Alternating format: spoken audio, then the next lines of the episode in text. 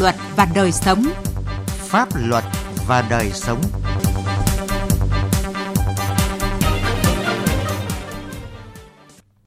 Kính chào quý vị và các bạn. Chương trình Pháp luật và đời sống hôm nay, chúng tôi xin chuyển đến quý vị và các bạn những nội dung chính sau. Ngành hải quan tăng cường trang thiết bị chuyên dụng để đấu tranh hiệu quả với tội phạm ma túy. Đắk Lắk, bất bình đẳng và bạo lực giới còn gây nhiều tổn thương.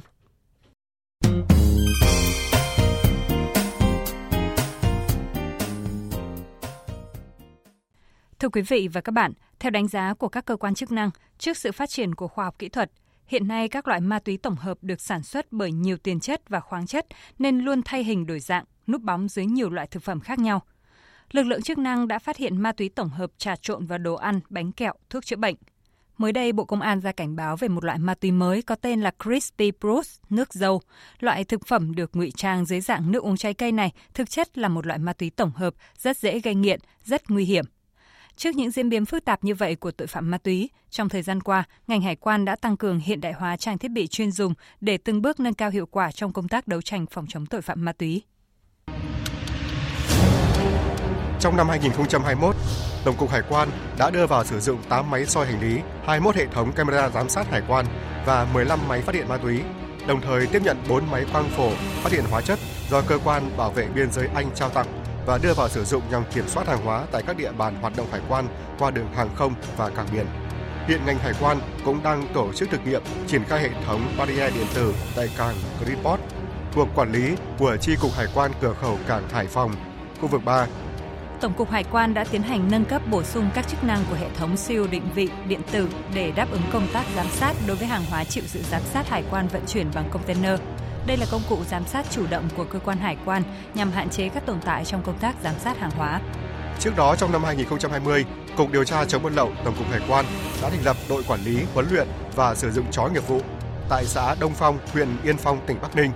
Mục tiêu hướng đến của ngành là từng bước chủ động trong việc đào tạo, bồi dưỡng đội ngũ huấn luyện viên chó nghiệp vụ phục vụ cho công tác phát hiện ma túy, chất nổ, Ngày 1 tháng 11 vừa qua, Tổng cục Hải quan tổ chức lễ tiếp nhận thiết bị phát hiện ma túy cầm tay trong khuôn khổ chương trình kiểm soát container.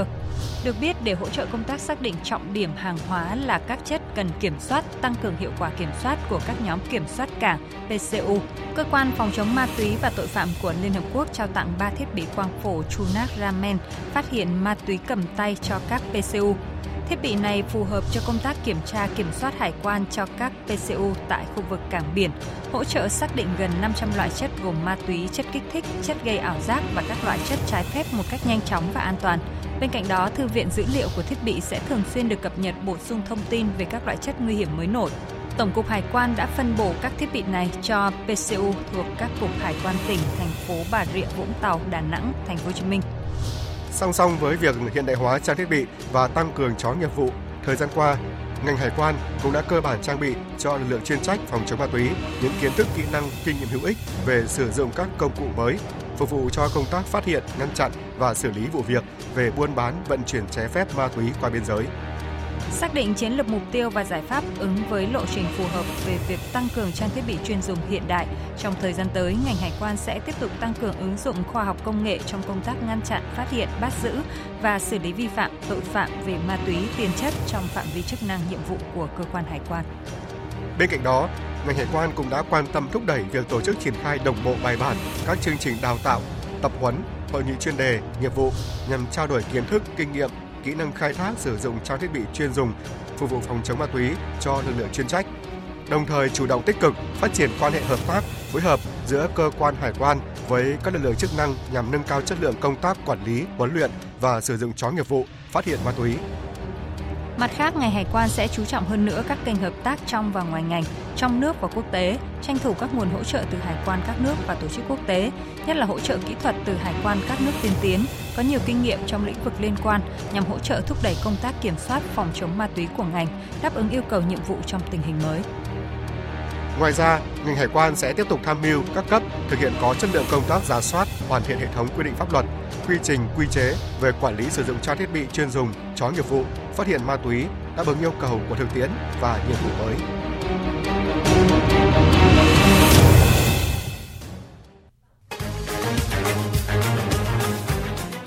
Pháp luật quanh ta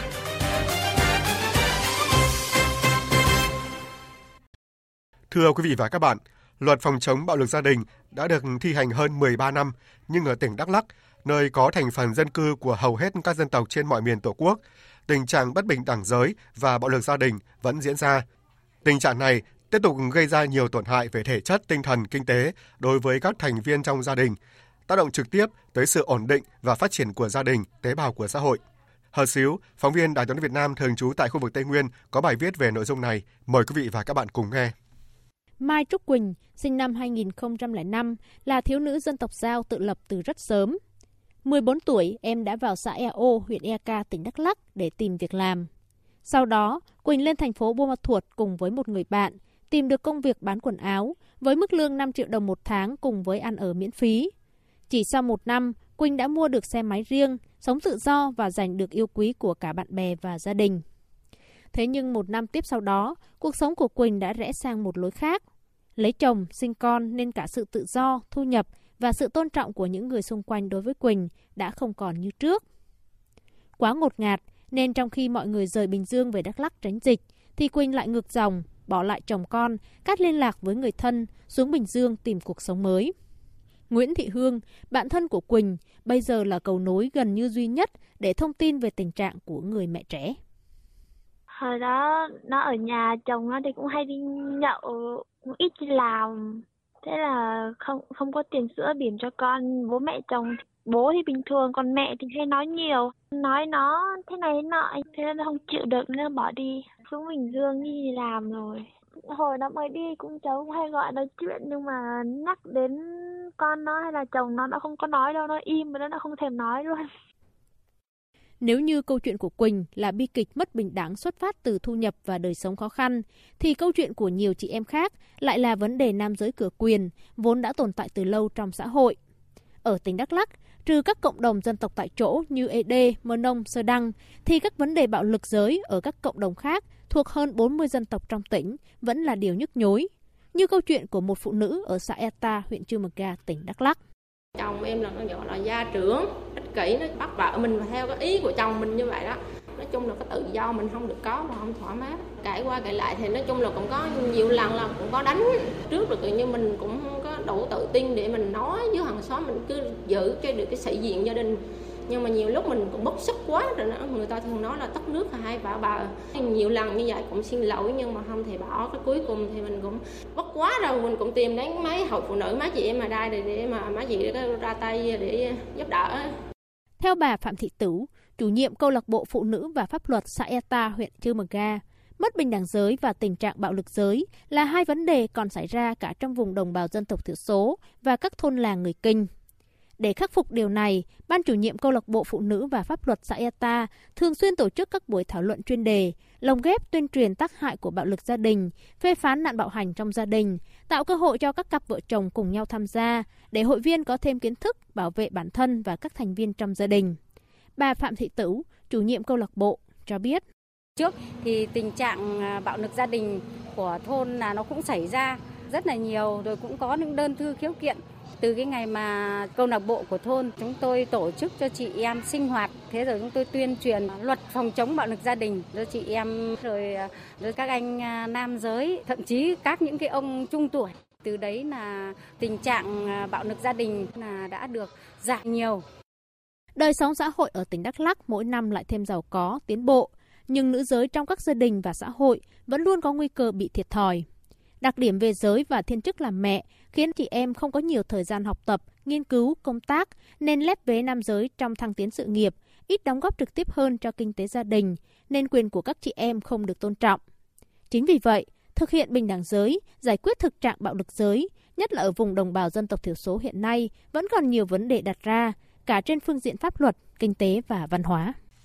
Thưa quý vị và các bạn, bài viết phản ánh về tình trạng bất bình đẳng giới và bạo lực gia đình ở tỉnh Đắk Lắk cũng đã kết thúc chương trình Pháp luật và đời sống hôm nay.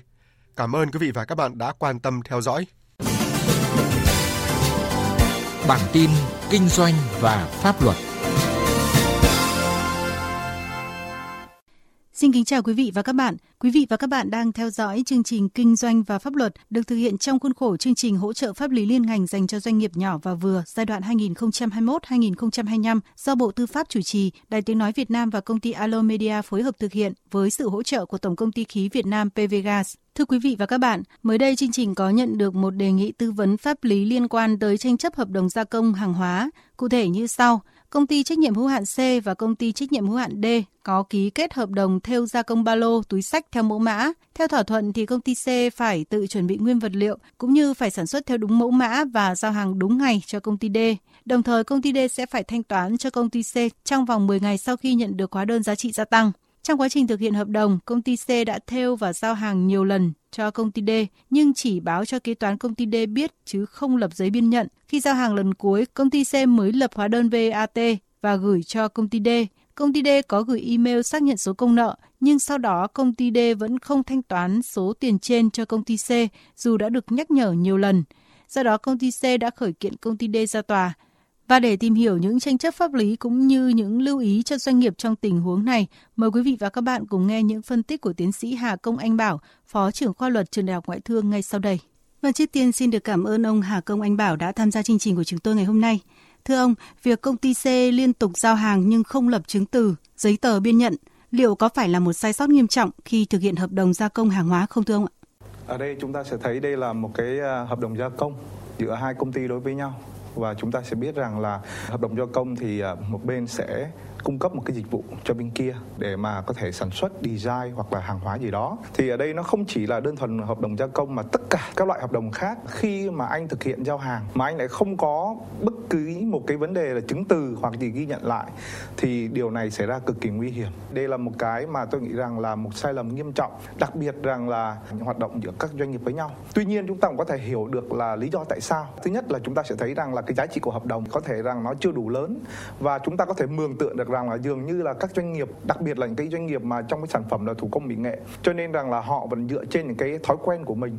Trong đó là cái thói quen giữa các bên chúng ta tin lẫn nhau. Tức là chúng ta dạ, coi trọng và tự tín trong cái lĩnh vực ngành nghề của họ tuy nhiên thì cái đó sẽ rất là ổn. Nếu mà không có vấn đề gì xảy ra cả. Nhưng mà nếu sau này xảy ra tranh chấp thì chúng ta không có chứng cứ để bảo vệ chúng ta.